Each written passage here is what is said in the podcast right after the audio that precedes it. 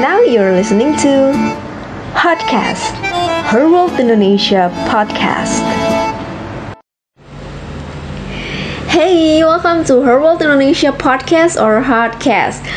Wow, senang banget akhirnya Her World Indonesia podcastnya keluar juga. Aduh, ini tuh kayak lega banget, selega itu karena entah kenapa ini sebenarnya ini sebenarnya kayak rencana lama yang akhirnya kejadian gitu ya. Oke, okay, long story short nggak usah dipanjang-panjangin excitementnya. Karena ya udahlah ya nanti kepanjangan karena yang mengerti excitement ini cuman kita. Untuk pertama-tama mungkin aku pengen memperkenalkan diri dulu dan memperkenalkan apa sih Hotcast itu.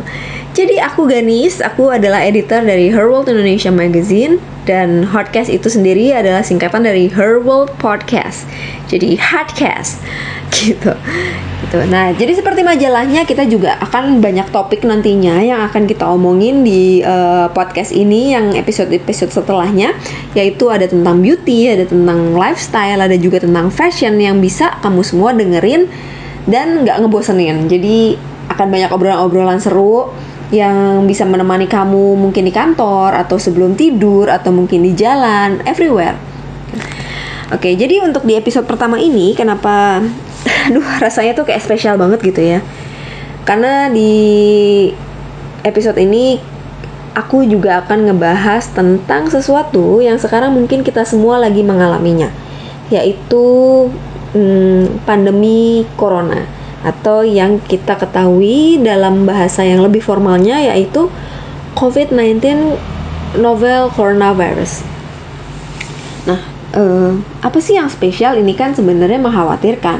Ya memang ini mengkhawatirkan sangat-sangat mengkhawatirkan. Cuman ketika kita selalu berpikir tentang hal-hal yang mengkhawatirkannya saja kita jadi lupa bahwa banyak banget hal positif yang ada di sekitar kita loh. Gitu loh apalagi berhubungan dengan uh, persebaran virus ini gitu.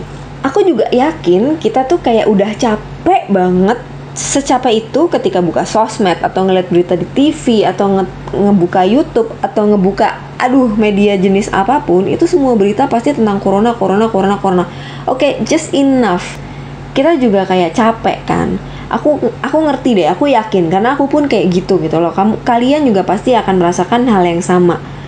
That's why ada perlunya kita harus positif dan Tahukah kamu kalau sebenarnya nggak cuma berita negatif kok yang ada di sekitar kita gitu loh. Nah, berita-berita yang bukan negatif inilah yang kok sepertinya jarang kita dengar gitu loh. Berita-berita positif yang kayaknya nggak diangkat ke permukaan tuh kenapa gitu. Padahal justru itu yang kita pengen tahu. Nggak cuma yang jelek, terus kita juga pengen tahu kok yang bagus. Nah, di sinilah Harold akan kasih ke kamu berita positif yang pasti akan bikin kamu tuh kayak rasanya terinspirasi gitu, inspired gitu dari cerita seorang relawan bernama Bayu Gautama. Nah, siapa sih Bayu Gautama ini? Nah, Bang Bayu ini atau yang biasa dipanggil Bang Gau, uh, ya GAW tulisannya G A W T A M A, Bang Gau ini dia adalah pendiri sebuah lembaga swadaya masyarakat atau LSM bernama Sekolah Relawan. Jadi sekolah sekolah relawan ini adalah sebuah NGO yang memang bergerak di urusan uh, mitigasi bencana atau penanggulangan bencana. Mereka lebih bekerja kepada eh, dampak-dampak meminimalisir dampak yang disebabkan oleh bencana ya. Nah, kenapa sih loh? Apa hubungannya sama corona gitu? Memangnya corona tuh bencana alam? Memangnya corona bencana? Yes, it is.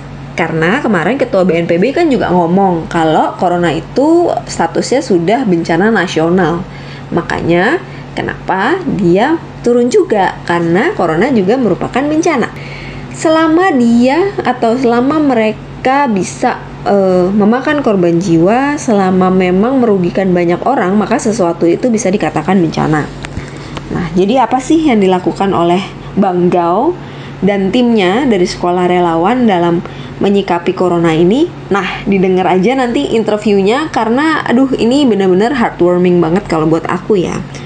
Karena ternyata di Indonesia itu masih banyak banget orang baik yang kita sebenarnya selama ini nggak tahu. Mereka ada semua di sekitar kita, orang-orang baik yang mungkin bener-bener kasat mata, invisible, kita nggak bisa lihat, tapi hmm, mereka melakukan banyak hal untuk membuat dunia menjadi lebih baik. Gitu ya. Kita terpuruk, tapi kita tidak seterpuruk itu karena ada orang-orang seperti kalian juga yang mungkin sudah menyalurkan dana, sudah menyalurkan donasi, bantuan untuk sesama. Nah, seperti itu sebenarnya yang kita butuh untuk saling menguatkan satu sama lain. Nah, oleh sebab itu, mari kita dengarkan sama-sama obrolan aku sama Bang Gao, tapi lewat telepon.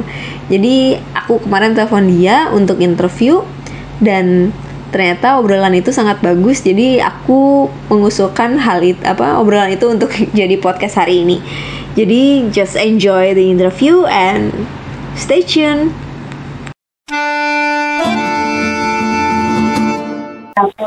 Halo, selamat malam mas. Iya. Malam Mbak. Ini Iya. iya, ini Ganis. Eh, lagi sibuk nggak? Enggak, enggak juga. Oh, iya nih aku mau nanya-nanya. Iya, apa yang bisa Hmm. dibantu? Iya, jadi tuh aku mau, jadi sebenarnya aku itu mau nulis artikel tentang yang tadi aku ceritain tuh kayak garda-garda terdepan lah untuk yang ngurusin masalah corona ini gitu.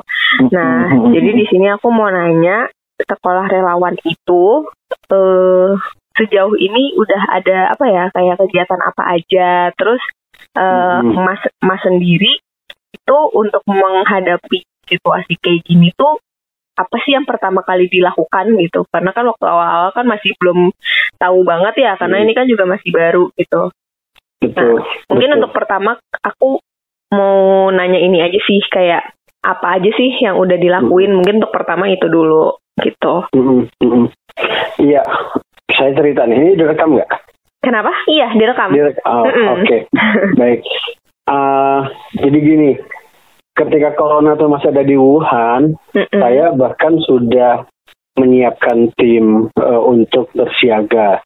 Mm-mm. Artinya eh, kan ketika terjadi Wuhan dan ini kan oh, wabah yang berupa virus yang boleh jadi pasti akan ke mana-mana Mm. dan akhirnya kan eh, mulai itu beberapa negara mulai kena bahkan waktu masih di Wuhan eh, wabah ini kita eh, sempat mengeluarkan beberapa eh, APD ya alat pelindung diri yang kita punya stok jadi kan kita punya eh, yang lagi banyak dicari nih eh, coverall itu ya Mm-mm. coverall gaun eh, gaun yang biasa dipakai buat ruang isolasi kita punya ada 100 lebih dan Oke. itu sisa kita punya waktu di waktu bencana Palu Mhm. nah akhirnya kita kirimkan sebagian itu ke Wuhan sama masker masker masker karena kita ada kontak kita di sana yang juga membutuhkan bantuan akhirnya kita kirim eh, bantuan kita ke ke sana ke Wuhan oh jadi stok Nah. itu malah dikirim ke sana waktu itu awal-awal Iya, karena ada permintaan bantuan kan dari, rekan-rekan kita, rekan-rekanan kita lah itu sesama semuanya itu semuanya Enggak. atau oh Enggak, sebagian kita kirimkan Mm-mm. dalam bentuk baju coverall sama masker. Nah, Mhm. sebagian lagi memang kita simpan untuk antisipasi karena saya pikir ini pasti akan bukan rahasia. Saya pikir Mhm. bisa bisa saja akan terjadi eh, menyerang ke Indonesia juga. Mhm. Nah, ternyata kan betul tuh tanggal eh apa di awal Maret kejadian pertama kan Mm-mm. di Depok. Begitu kejadian pertama di Depok, eh, saya langsung mengumpulkan tim. Ayo nih, mulai. Apalagi kan base camp kita di Depok. Mm. Kita harus do something lah. Apa yang kita lakukan. Nah, saya mulai di pekan eh, pertama itu mengumpulkan tim untuk merumuskan kira-kira apa yang bisa kita lakukan. Belum ketemu sih formatnya, tapi memang Hmm. harus melakukan sesuatu yang sifatnya antisipatif Mhm. atau bahasa bencana itu mitigasi, pengurangan dampak resiko bencana. Mhm. Belum belum sampai matang perumusannya, saya ingat betul tanggal 14 November eh, Pak Letjen Doni Monardo, Kepala BNPB mengumumkan bahwa corona menjadi bencana nasional Mhm. di tanggal 14. Nah, sebenarnya 14 itu kita baru saja selesai merumuskan satu konsep yang akhirnya dimatangkan pada tanggal 15. Eh, pas-pas banget pernyataan Doni Monardo sama konsep yang kita bikin. Kan Pak Doni eh, menyatakan bahwa Corona bencana nasional dan penanganan bencana COVID-19 ini harus berbasis komunitas. Itu bahasanya Doni Monardo. Itu Nah. November ya padahal. Oh enggak, eh, 14 Maret, sorry. Oh, makanya tuh tadi aku Sorry, pikir sorry, kok sorry, jauh sorry. banget ya November. Saya sa- salah nyebut. Sorry. Iya, iya. 14 Oke, oke. Maret. Oke. Eh, 14 Maret. Maaf ya. Iya, nggak Saya apa-apa. Harus semangat. Eh, 14 Maret. itu Pak Doni Monardo BNPB menyatakan bencana nasional dan penanganan harus berbasis eh, berbasis komunitas. Hmm. Tanggal 14 15 itu akhirnya kita udah mematangkan konsep eh, berbasis komunitas. Eh, sebelum saya ngomongin ko- konsep dulu ya, Hmm. sebelum saya ngomongin konsep dulu. eh sebelum Pak Doni eh, BNPB menyatakan eh, bencana sebagai bencana nasional tanggal 2 atau tanggal 3 yang eh, Depok kasus pertama di Depok itu ya. Tanggal 2. Mm-mm. 2 Maret kasus pertama eh tanggal 3 aja sehari setelah kasus pertama kita langsung bikin edukasi ke masyarakat. Eh, mungkin Mbak Ganis pernah lihat ada aksi anak-anak muda yang di stasiun melakukan aksi bikinnya apa semprot semprot eh, eh, di apa hand sanitizer bagi-bagi masker di Hmm. stasiun Depok Baru, stasiun Sudirman, di stasiun Bogor. Itu kita melakukan itu. Oh, hanya satu satu hari setelah itu kan lumayan viral tuh. Eh asik kita nggak pengen bikin orang-orang tuh panik lah dengan dengan corona ini tapi harus melakukan sesuatu yang antisipatif makanya kita melakukan aksi itu kita bikin poster-poster kayak misalnya masker hanya untuk yang sehat eh, hanya untuk yang sakit Mhm. biar nggak ada panik buying dan lain-lain tuh kita lakukan edukasi hal-hal seperti itu nah eh, itu itu kan sampai situ ya Hmm. nah Nah, boleh tahu nggak sih, eh, boleh tahu nggak sih Apa? Mas itu timnya ada berapa? Yang mana nih waktu yang tanggal 3 Maret itu? Kalau SR sendiri timnya berapa? Oh Dari- sekarang. Heeh. Sekarang kalau tim kita yang relawan yang turun eh, lumayan banyak ya. Kalau yang di Jabodetabek aja lebih dari 50 relawan sih. Oh gitu. Eh, iya. Seratusan gitu belum ya? Masih puluhan Kalau ya. di total sama yang di eh, be- beberapa daerah-daerah lain eh, bisa sampai 100. Hmm, Karena kan oke. kita juga aksinya nggak cuma di Jabodetabek. Nah, terus Hmm. nih kan yang waktu awal-awal nih yang bagi-bagiin Iya. apa namanya hand sanitizer, masker, apa edukasi apa Hmm. segala macam. Nah, itu memang awalnya itu udah ada eh eh, apa namanya barang-barang itu memang sudah ada stoknya di sekolah relawan atau ada yang menyumbang ke situ? Oh enggak, kalau masker kita punya, Heeh. masker kita kita punya, memang kita punya stok karena kan kita memang lembaga kemanusiaan Iya, yang ha. memang biasanya stok eh, barang-barang seperti itu. Kita ngecek di gudang kita masih ada masker, ada. Oh, ya udah siapin. Kalau hand sanitizer kita bikin. Kebetulan relawan kita ada banyak anak-anak anak kimia gitu yang biasa. Dia bilang saya bisa bikin mas. Oke bikin yang banyak. Kita bikin yang banyak. Dan kita lakukan aksi itu eh, juga sekal- sekaligus mengedukasi masyarakat nggak perlu beli hand sanitizer kita bisa bikin kok akhirnya kan kita juga bikin video tuh eh, eh, video tentang bikin hand sanitizer di awal-awal tuh udah kita lakukan hal seperti itu Oh, Nah, gitu. Jadi yang nah, pas eh, yang pas awal nih yang sorry aku balik Hmm. lagi ke belakang ya. Oke, Yang tadi iya eh apa namanya yang itu ya cover all itu Hmm. yang Hmm. baju itu boleh tahu nggak Oh. sih Eh, eh, boleh tahu nggak sih waktu itu yang pas dikirim ke Wuhannya berapa gitu terus di- yang di sini tuh masih ada berapa gitu loh untuk yang pas di kita waktu awal-awal ngirim ke Wuhan 90 mbak banyak ya 90 banyak Heeh. kita punya punya sekitar 140 140 kita kirim ke Wuhan. Heeh. kita ke- eh, terus kemu- eh, waktu itu kita kerjasama dengan lembaga NGO dari Malaysia yang memang punya punya kontak langsung dengan Wuhan. Jadi kita kirim ke sana. Hmm. Hmm. terus eh, ya udah itu sebagai bentuk bantuan dari Indonesia. Karena waktu itu memang kita pikir Indonesia belum ada. Cuma ya eh, kita kirim aja dulu ya bahwa kemudian akhirnya sekarang Indonesia kena dan baju itu ternyata jadi mahal banget gitu. Jadi ya eh ya udah ya udah udah dikirim toh gitu Ah, jadi itu sih yang kita lakukan di awal. Oke. Terus saya lanjut nih yang setelah tanggal 14 Pak Doni menyatakan bencana nasional. Mm-mm. Nah, kita tuh tanggal 15-nya, satu hari setelah Pak Doni menyatakan itu, kita sudah merampungkan satu konsep eh, yang kita sebut eh, KSC 19 atau Kampus Siaga COVID-19. Mm-mm. Jadi itu eh, konsep penanganan atau antisipasi corona berbasis komunitas yang kita rumuskan dalam bentuk eh, namanya tajuknya kamu siaga COVID-19. Isinya itu adalah langkah-langkah antisipatif. Jadi berbasis yang konsep utamanya adalah menggerakkan partisipasi masyarakat, terus menguatkan swadaya masyarakat, eh, menemu kembalikan potensi-potensi lokal wisdom atau kearifan lokal, kemudian mengaktifkan kembali sistem keamanan dan lain-lain. Jadi langkahnya itu pertama dari mulai pembuatan satgas. Mhm. Nanti saya bisa kirimkan ya konsep lengkapnya ya Mbak ya ke ke WhatsAppnya Mbak Gani sini. Boleh, boleh sama Nah. nanti kalau misalkan ada foto-foto gitu juga nggak apa-apa masih dikirim aja. Boleh, boleh, boleh. Ya. Eh, nanti kita saya saya kirim foto yang mana nih? Foto Eh, eh, mungkin yang pas bagi-bagi hand sanitizer itu atau yang kayak lebih kayak yang engagement ke masyarakatnya langsung gitu loh. Oh iya, itu Ah, nanti kita boleh. Ah, bisa. Maka Hmm. akhirnya kan kita eh, merumuskan itu, kemudian eh, konsep itu alhamdulillahnya eh, diterima oleh masyarakat dan kita eh, minggu lalu tuh dipanggil eh, dipanggil ketemu sama eh, wali kota Depok.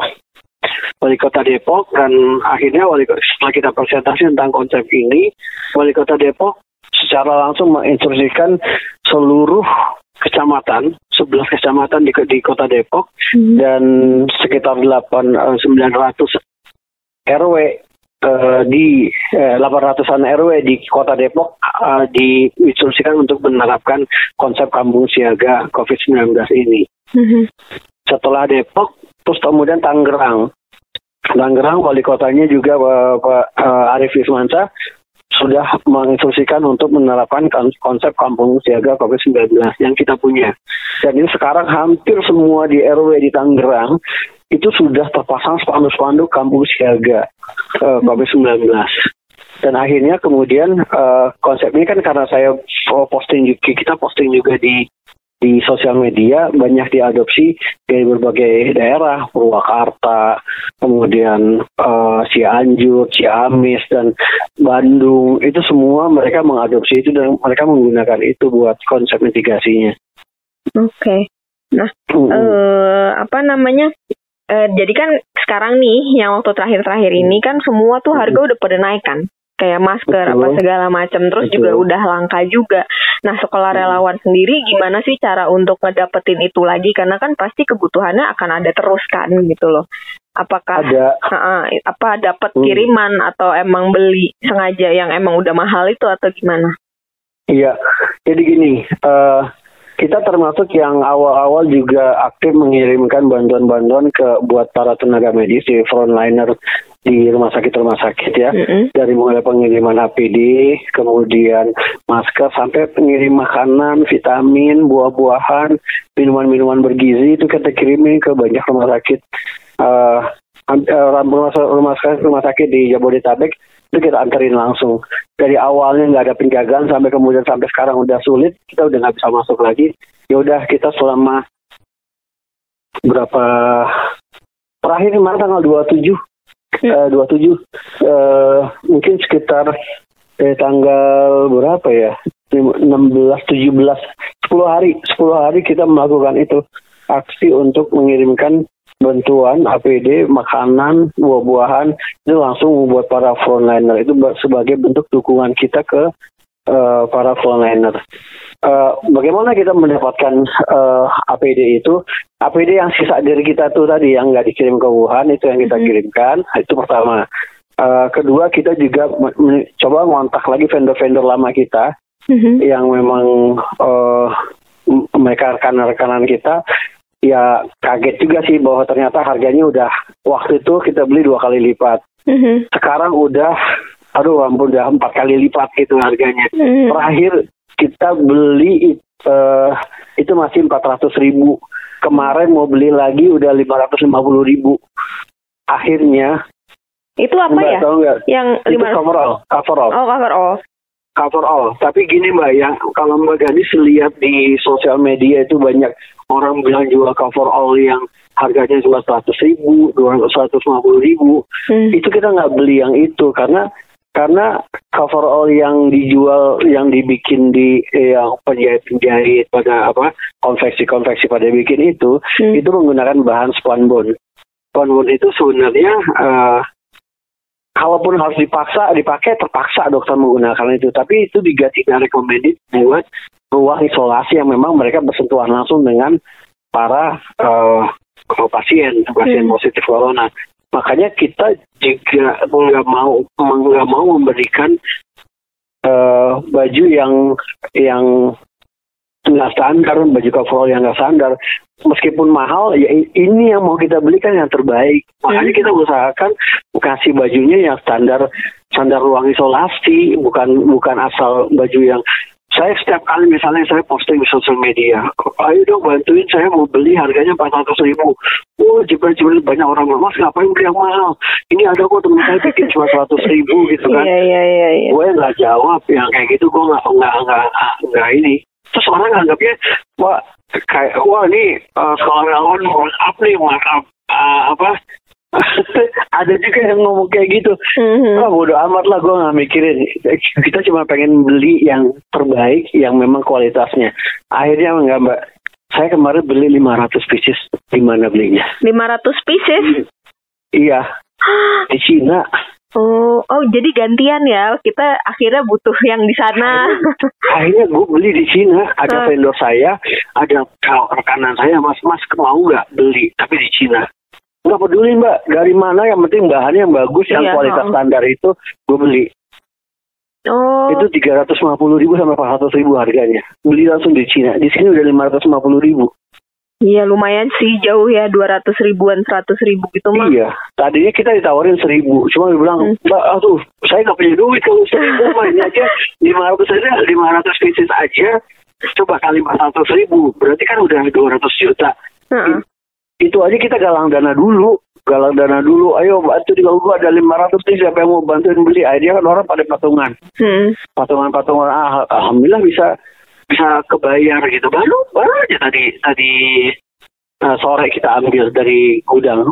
Jadi pesawat dari Cina baru baru take off kemarin sore dan eh apa landing tadi tadi siang.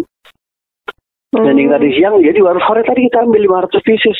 Dan itu rencana mau kita bagikan ke 50 eh, rumah sakit dan puskesmas di berbagai daerah. Oh oke. Nah eh jadi kan nih udah banyak nih ya sebenarnya sebenarnya bukan Hmm. udah banyak sih tapi udah lumayan gitu ya bantuan APD, bantuan macam-macam untuk eh, si frontliners yang di rumah-rumah sakit itu. Cuman kalau misalkan lagi lihat gitu ya ke lapangannya sebenarnya masih banyak banget atau kayak gimana sih sebenarnya eh, keadaan rumah sakit itu karena kan masih banyak yang juga yang pakai jas hujan gitu loh. Nah itu kondisinya sebenarnya kayak gimana sih? Yang penting nggak di Jakarta mbak. Kalau Jakarta kan udah ke cover tuh sama yang mm, Pak Anies eh, pengadaan barang-barang itu kan Ha-ha. 40 ribu APD itu makanya target kita bukan ke Jakarta target kita daerah daerah Hmm. daerah termasuk misalnya saya kan ada rekan-rekan kita kan para dokter-dokter juga ini yang ngasih saran Mas kalau mau distribusi sekarang kita akhirnya udah distribusi eh, lebih dari 500 dan sekarang stok baru datang 500 lagi kan. Jadi total 1000 nih kita udah APD udah kurang lebih udah kita distribusikan. Eh, jadi dokter-dokter itu bilang menyarankan mas tolong ke daerah aja ya jangan ke daerah Jakarta karena Jakarta pasti akan ke, cover. Jadi akhirnya sekarang kan setiap kali saya posting eh, posting pengiriman APD langsung tuh banyak mas daerah ini mas mas daerah ini rumah sakit ini itu kita data tuh kontak Hmm. personnya kita data jadi mulai besok kita juga akan mengirimkan lagi APD APD ini ke daerah-daerah yang udah kita catat Mhm. nah iya jadi itu salah satu memang aksi kita juga memang mengumpulkan APD dan mengirimkannya ke daerah-daerah Mhm. ya sekarang masih ada sisa sekitar 500 Ini juga akan kita kirimkan per besok akan mulai kita kirimkan bertahap Hmm. sesuai dengan data-data yang udah masuk di di kita. Itu itu sangat sangat kurang kalau ngomongin daerah Hmm. karena kan kalau data dari informasi yang kita terima ini belum peaknya nih mbak ya corona Hmm. belum peaknya ini masih fase awal peaknya itu kira-kira mungkin sekitar pertengahan April sampai akhir April nah ini kita lagi mikirin gimana caranya di April itu kita punya barang lagi vendor kita yang di Cina itu dia bilang kalau mau mesen paling baru tanggal 20 April baru ada barang lagi. Wih udah bilang lama banget ya. Tapi kita nggak pilihan. Hmm. nggak punya pilihan. Gue pikir eh, gue akan pesan lagi nih ke dia. Tapi duit dari mana? Nah itu lagi mikirin gitu. Eh, kan kalau misalnya banyak rumah sakit bilang kita duit ada tapi barang nggak ada. Nah saya lagi gimana caranya bekerja sama dengan rumah sakit ayo gue bantuin cariin deh gitu ya Hmm. Hmm. saya saya lagi pengen pengen kayak gitu cuma kan eh, takutnya kan ntar saya disangka makawar gitu Iya iya iya. Cuma nawar-nawarin pengen gitu ya. gitu. Pembelian Nah, gitu. Ini aja kan yang eh, 500 yang udah didistribusi dan tinggal 500 yang juga akan kita distribusi malam ini juga eh malam ini besok juga kan juga hasil eh, donasi dan juga hasil pengumpulan kita ya udah kita akan eh, yang bukan bukan untuk kita jual untuk kita bagikan karena itu don- kan donasi gitu. Hmm. Hmm. Iya sih. Nah, kalau untuk Mas sendiri nih ya, kayak Hmm. em, situasi ini tuh kalau ini kan karena beda banget ya kalau misalkan kayak bencana gitu kan itu pasti ada Mm-mm. momennya ketika kita turun ke lapangan tuh kita kayak ngerasa sedih terenyuh gitu nah kalau Mm-mm. ini corona apa sih yang mas rasain sebagai relawan eh, apa ya bukan sensasi itu kayak kata saya Hmm. aneh nih Eh, Gini, gitunya Mbak. tuh apa sih perasaan yang dirasain untuk ngurusin corona ini ini di awal di awal bencana corona ini ketika saya ngumpulin relawan relawan relawan yang biasa turun di bencana anak rescuer rescuer kita kan saya punya saya, saya punya banyak relawan rescuer Hmm. para penolong yang memang mereka biasa terjun di bencana oh, erupsi kah, di gempa kah, tsunami kah itu biasa. Begitu saya kumpulin saya bilang sama mereka, ini guys ini beda. Lu ngadepin tsunami, lu ngadepin gempa, lu ngadepin erupsi itu musuhnya kelihatan. Iya. Musuhnya kelihatan di depan mata kita ada reruntuhan, di depan mata kita ada lahar, ada ada awan panas, lu kelihatan, lu tahu cara kaburnya. Tapi ini kita ngadepin bencana yang musuhnya tuh nggak kelihatan.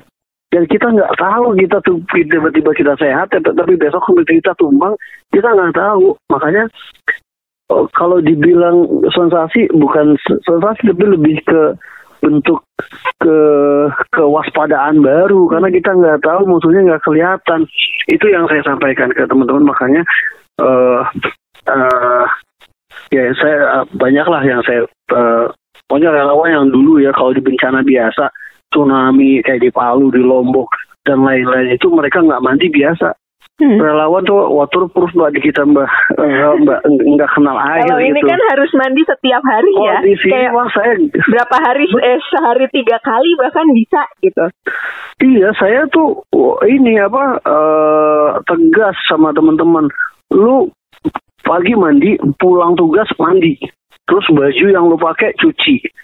Udah kayak gitu tiap hari. Makanya dia bilang, "Ini mah, wah ini kita benar-benar aneh bah. Capeknya capek mandi katanya dia bilang gitu. Jadi karena memang mereka nggak biasa mandi gitu, jarang mandi kalau di lokasi bencana. Nah ini di lokasi bencana tapi eh eh, itu itu yang pertama musuhnya nggak kelihatan. Kedua biasa kalau kita gempa areanya tuh terbatas Hmm. Ada batasnya Iya iya iya. ini nggak ada batasnya Per wilayah gitu ya. Kalau gempa tuh satu Iya, titik gem- gitu aja gitu. gempa kan ya udah Palu ya Palu gitu Hmm. Donggala Sigi udah segitu doang I- ya Lombok ya udah sekitar Lombok ya NTB aja gitu nggak lebih dari itu tapi ini kan seluruh Indonesia wah ini saya bilang Iya itu kedua. Yang ketiga, saya bilang ini waktunya nggak bisa diprediksi. Mm-mm. Ini satu soal musuh nggak kelihatan. Kedua area yang tidak terbatas, wilayah yang tidak terbatas. Yang ketiga waktunya juga tidak jelas. Kalau di bencana yang lain gempa dua minggu itu fase emergency. Minggu ketiganya udah fase recovery. Ini kita nggak tahu kapan recovery-nya. Emergency-nya juga belum peak. Hmm. belum sampai puncaknya ini. Makanya saya bilang atur strategi, atur energi, atur stamina, jaga kesehatan anak. Uh, galak banget saya ke teman-teman. Hari ini saya, eh, pokoknya di bencana ini saya lebih galak ke teman-teman relawan. Hmm. Kenapa? Gua pengen, gua nggak pengen lu semua bang, ya kan? Dokter-dokter udah tumbang. Jangan sampai relawan tumbang juga.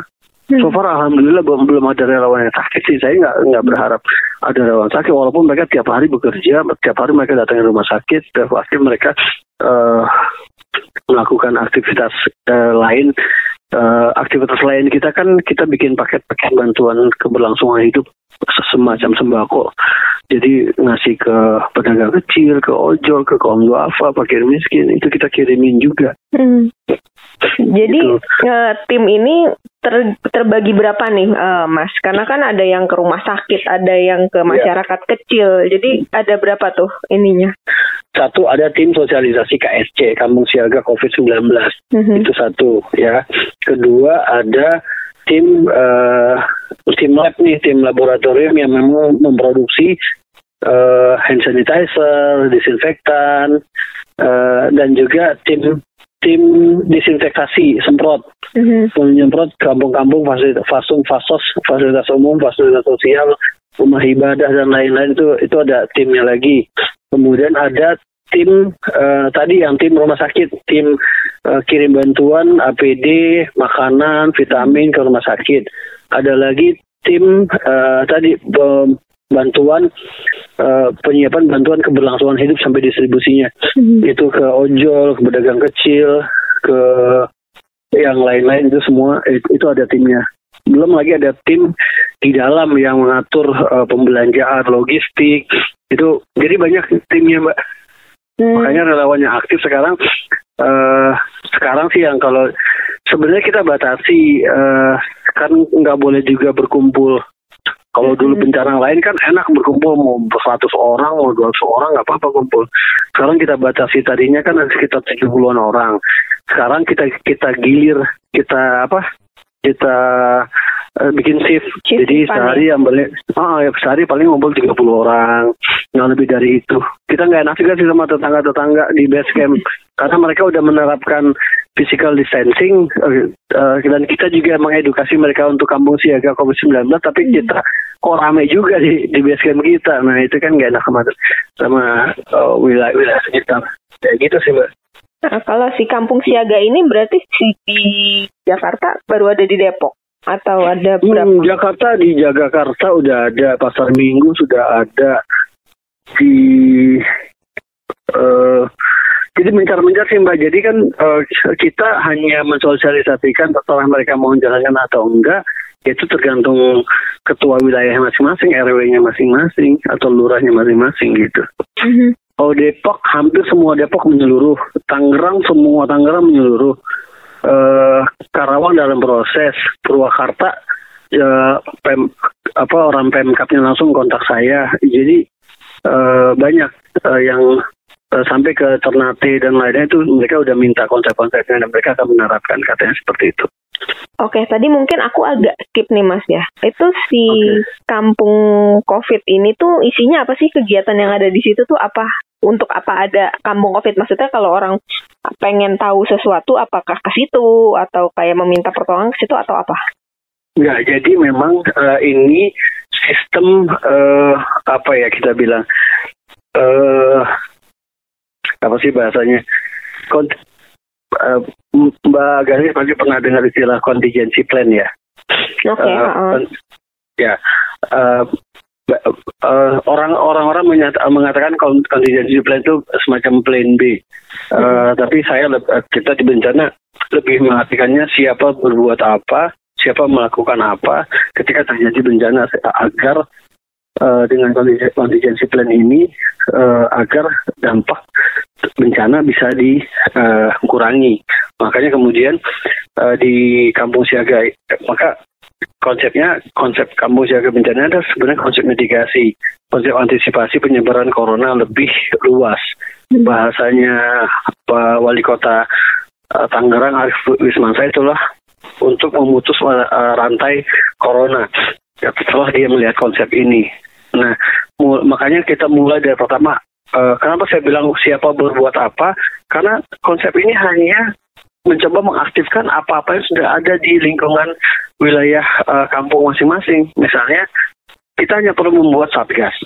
Satgas Corona, Satgas COVID tingkat RW, itu yang isinya ketua Satgas, Mhm. ke koordinator eh, keamanan, koordinator kesehatan, eh, koordinator logistik, sama eh, humas. Nah, koordinator kesehatan siapa? Ibu, ibu-ibu posyandu PKK yang kita aktifkan. Ya, terus kemudian koordinator, ke- koordinator, keamanan itu pasti setiap orang kampung udah ada keamanan. Mhm. Nah, itu em, kayak misalnya gini. eh terus kita juga menggerakkan partisipasi masyarakat. Soal kesehatan aja, kita buat sistem informasi kesehatan antar warga. Jadi ada pemantauan siapa pun yang sakit. Mau cuma dia cuma flu, mau cuma demam biasa atau batuk-batuk biasa, itu harus dilaporkan di tingkat RT, RW. Mhm.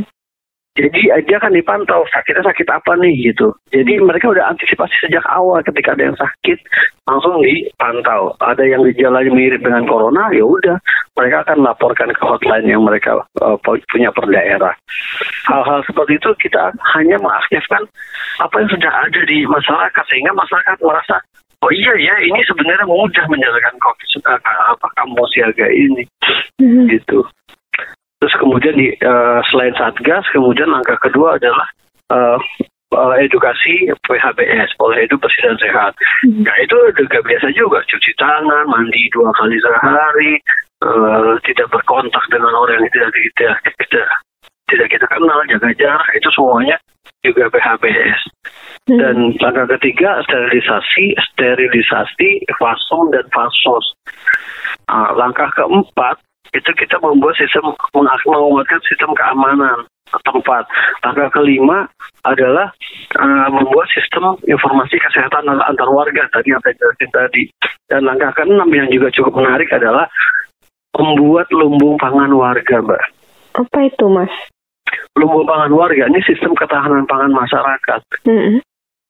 Jadi ini bisa berlaku tidak, tidak hanya COVID, tapi juga berlaku dalam bencana apa pun. Ketika terjadi bencana, masyarakat jadi sangat kuat ketika mereka sudah punya lumbung pangan. Lumbung pangan ini kan lokal wisdom, Mbak, kearifan lokal di masa lalu. Ya Itu adanya Orang-orang di sekitar kampung COVID aja si lumbung pangan. Maksudnya kalau Iya. yang ada kampung COVID pasti ada lumbung pangan gitu. Konsepnya seperti itu. Hmm. Konsepnya seperti itu. Nah ini kan lagi-lagi sebenarnya mengaktifkan lagi eh, lokal wisdom atau kearifan lokal yang masih ada di masyarakat Sunda. Masyarakat Sunda itu dikenal perelek, tahu nggak? Pernah dengar? Banyak bagiannya orang orang mana? Sunda, Jawa, Eh, dua-duanya. dua-duanya. Kalau di masyarakat Sunda itu ada namanya perelek, kalau di masyarakat Jawa adalah ada namanya jimpitan. Tapi Mhm. biasanya dilakukan oleh rumah ibadah masjid misalnya. Eh, setiap hari Jumat itu ada petugas di masjid itu yang keliling warga ngambilin sekaleng beras atau segelas beras. Itu biasanya dikumpulkan di rumah ibadah di masjid.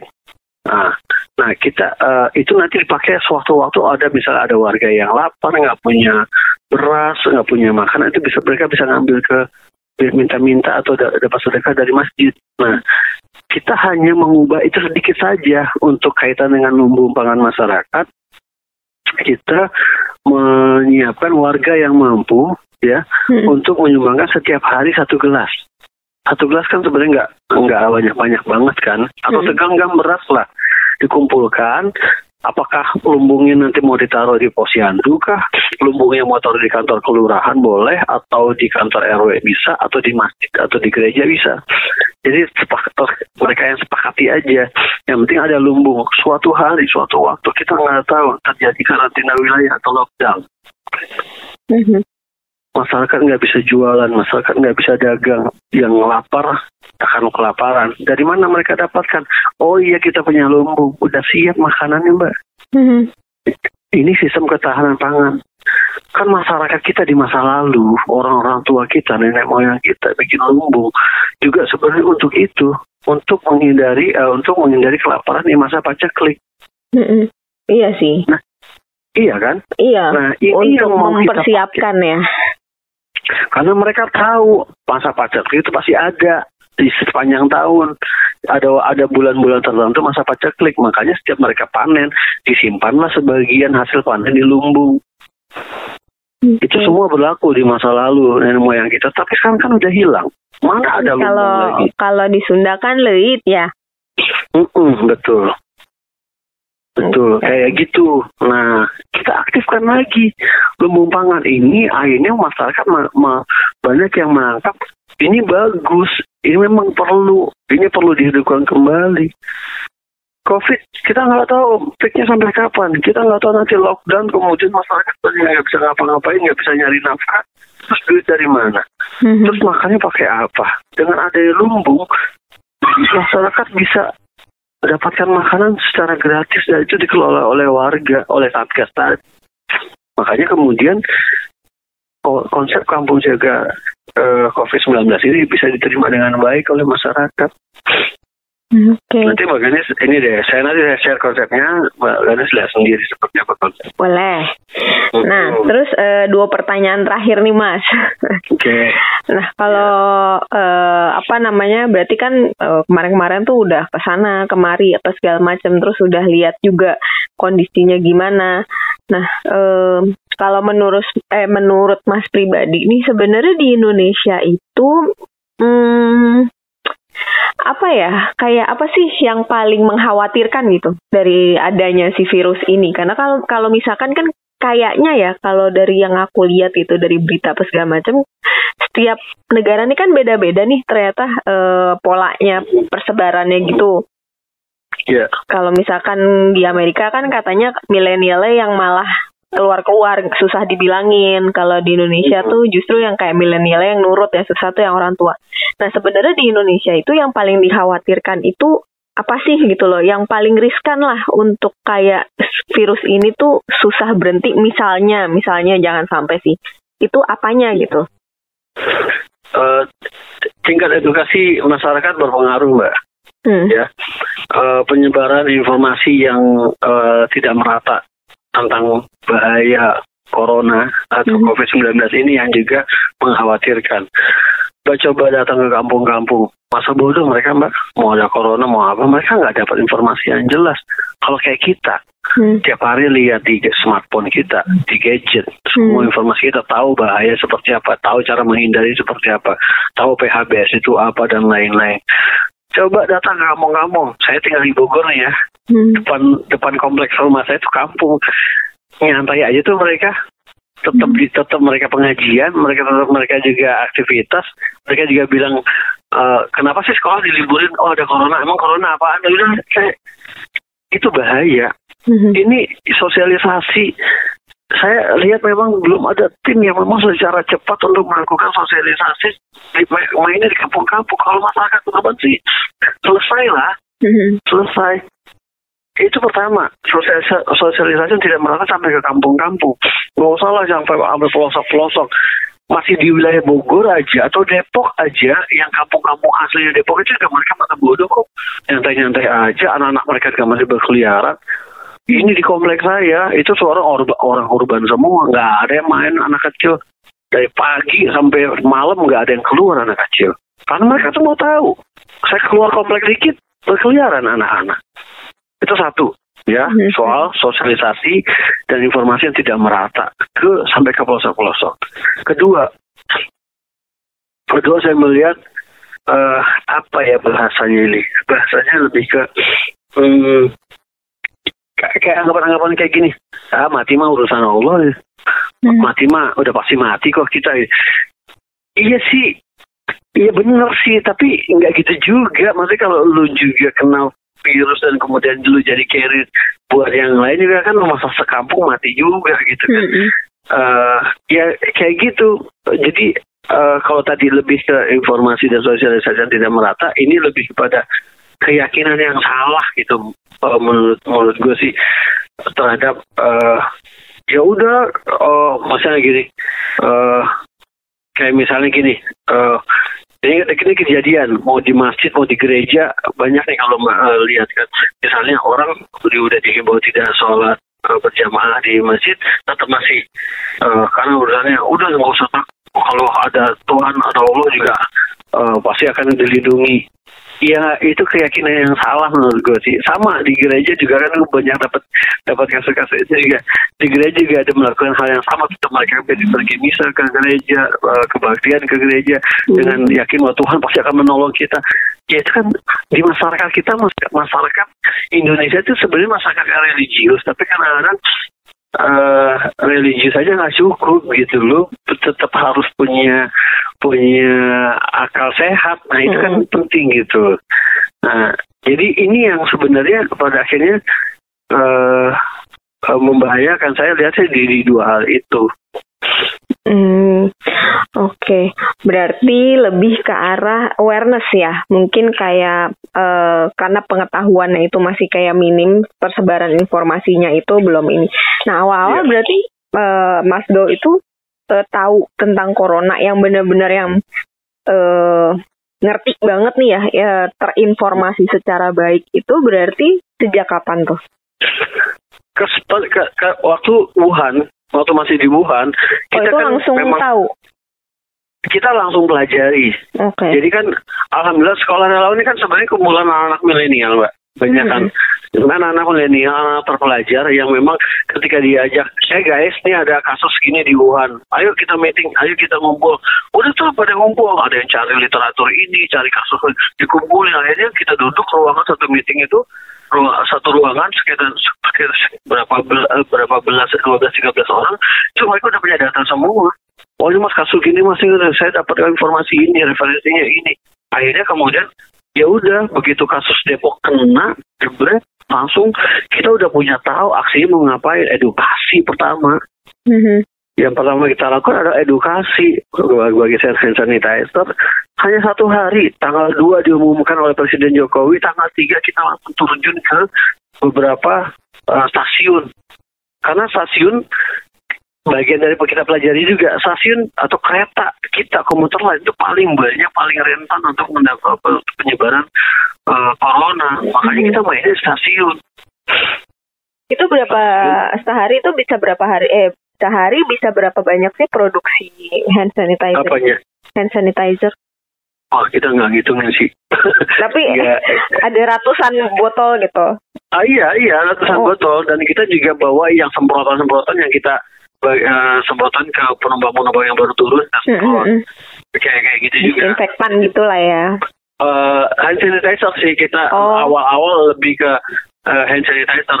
Uh, jadi disinfektan uh, belum kita produksi waktu itu di awal baru hand sanitizer jadi berapa hari kemudian baru kita produksi disinfektan okay. kayak gitu Oke, okay, yang terakhir nih Mas, uh, kalau Mas sendiri udah berapa lama sih uh, di sekolah relawan? Itu. Hmm. dan uh, ini juga apa namanya sejauh ini kayak ada nggak sih? Ya pasti ada sih aku tahu. Cuman kayak kekhawatiran kekhawatiran ketika turun ke lapangan. Kayak semua orang kan pasti punya ketakutan yang sama kan sekarang. Kayak aduh gue kena nggak ya? Aduh apa segala macam nah ketakutan ketakutan seperti apa yang mas rasakan dan perlindungan apa aja sih? Perlindungan diri apa aja sehari-hari yang dipakai untuk kayak kalau keluar keluar gitu Ya, pertama kalau saya aktif di dunia di dunia kemanusiaan dan hmm. kerelawanan itu sejak 2002. Oke. Okay. Kalau saya, jadi udah berapa 19 tahun, 18 tahun ya. Hmm.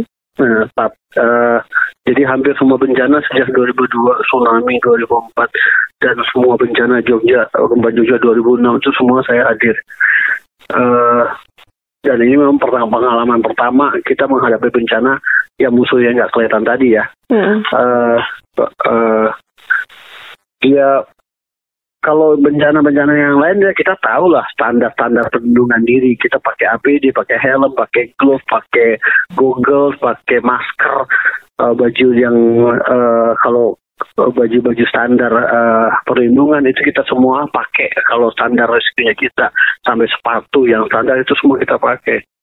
Nah ini sebenarnya juga menghadapi corona ini juga sesuatu yang uh, prinsipnya sama bahwa alat pelindungan diri gak dipakai cuma ini kita ada tambahan misalnya ya tetap kita pakai helm, tetap kita pakai masker, tetap pakai glove, uh, sepatu dan lain-lain, tapi juga kita nambahin dengan uh, tadi rajin mandi, kemudian dengan uh, mengganti masker setiap uh, sekali pakai langsung dibuang, kemudian uh, rajin mencuci tangan, baik pakai sabun maupun pakai hand sanitizer, pulang pergi juga harus bersih uh, itu jadi tambahan-tambahan seperti itu agar uh, juga stamina dijaga kesehatan dijaga uh, vitamin dijaga.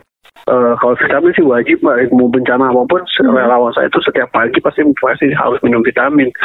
Uh, karena kita butuh butuh tenaga yang bagus uh, ekstra jadi uh, itu sih yang sebenarnya kita lakukan dalam menjalankan aktivitas eh, baik yang lama-lama di bencana sebelumnya maupun yang bencana apalagi yang bencana COVID seperti ini sekarang ini.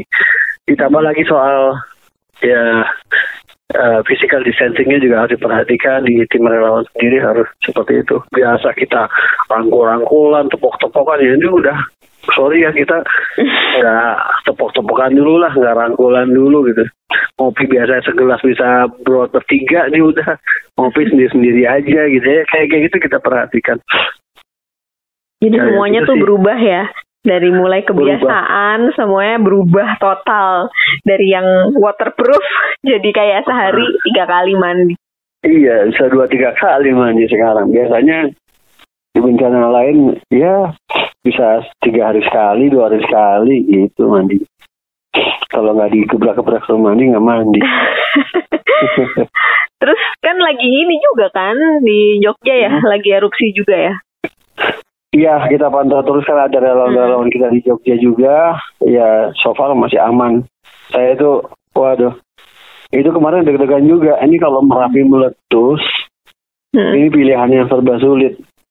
Tapi kalau saya lebih lebih ngeri kalau misalnya gini, kemarin kan pas lagi rame-rame uh, corona di Indonesia awal-awal, juga pas lagi mau habis banjir-banjir di Jakarta iya, kan, Jabodetabek. Gue kalau Jakarta banjir lagi gue masa bodoh ya. Karena pakai air gitu loh.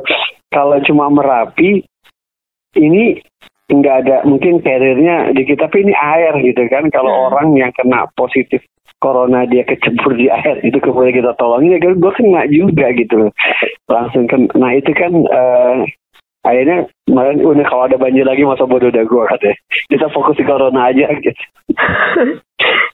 Iya ya, tapi hmm. emang dari awal tahun emang lagi banyak banget sih, kayak nggak berhenti berhenti banjir apa segala macam corona. Kan bencana ada jadwalnya mbak, banjir tuh pasti awal tahun, akhir iya. tahun awal tahun tuh jadwalnya. Ntar di pertengahan tahun tuh ada masa kekeringan, ada kebakaran, ya kayak gitu sih. Siklusnya hmm. udah ketahuan gini cuma ya ini berturut-turut aja ada banjir ada eh ada corona sekarang ya Allah iya gitu. tapi kira-kira hmm, kalau menurut tapi nggak tahu juga sih kayak di, di terprediksinya tuh corona itu akan sampai kapan itu emang belum tahu ya Wah itu bukan iya, iya. saya untuk menjawab itu. Iya, kita semua kayak nggak ada yang tahu sih sebenarnya. Bener bener itu nggak bisa diprediksi juga tapi ya Yes, ya udah kita berdoa aja lah. Tapi ketika ketika Wuhan akhirnya sekarang membaik itu ya, itu e, berarti apa memang penanganannya sudah lebih baik atau memang udah ada semacam bukan obat sih ya, karena obatnya katanya memang belum ada kan. Itu gimana ya?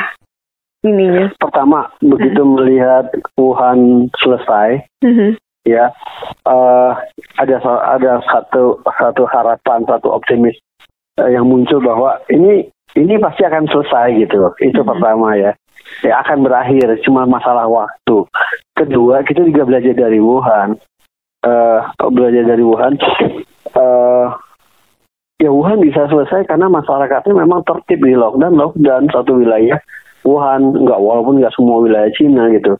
Nah ini memang bedanya di Indonesia semua hampir semua wilayah di Indonesia kan nah, di lockdown semua juga uh, repot juga memang uh, pemerintah pusat melakukan itu. Tapi ya uh, ya saya bisa paham kalau kenapa kemudian uh, ini berat bagi masyarakat Indonesia. Tapi yang harus dipelajari adalah orang orang-orang di Wuhan ya suruh physical distancing atau suruh stay at home mereka nurut. Hmm. Karena tapi bedanya di Indonesia ngeyelnya itu ya Allah ampun suruh stay at home nggak enggak ya tetap aja beraktivitas gitu. Iya sih. Ya serba salah sih. Ada yang memang nggak punya pilihan. Kalau saya at home nggak punya beras, nggak punya makan. Ya kan? Mm-mm. Kompleks sih memang masalahnya. Iya. Nggak bisa disalahin 100% juga masyarakat Indonesia seperti itu. Mm-mm. Nah ini yang akhirnya semua orang nggak belum bisa memprediksi apakah ini akan lebih cepat atau enggak. Karena memang ya tadi banyak hal yang nggak bisa dilakukan di Indonesia. Oke deh mas, kalau gitu. Ternyata udah panjang obrolannya. Panjang. Mm-mm. Ya udah. Kalau gitu oke deh, mungkin sampai situ aja dulu kali ya.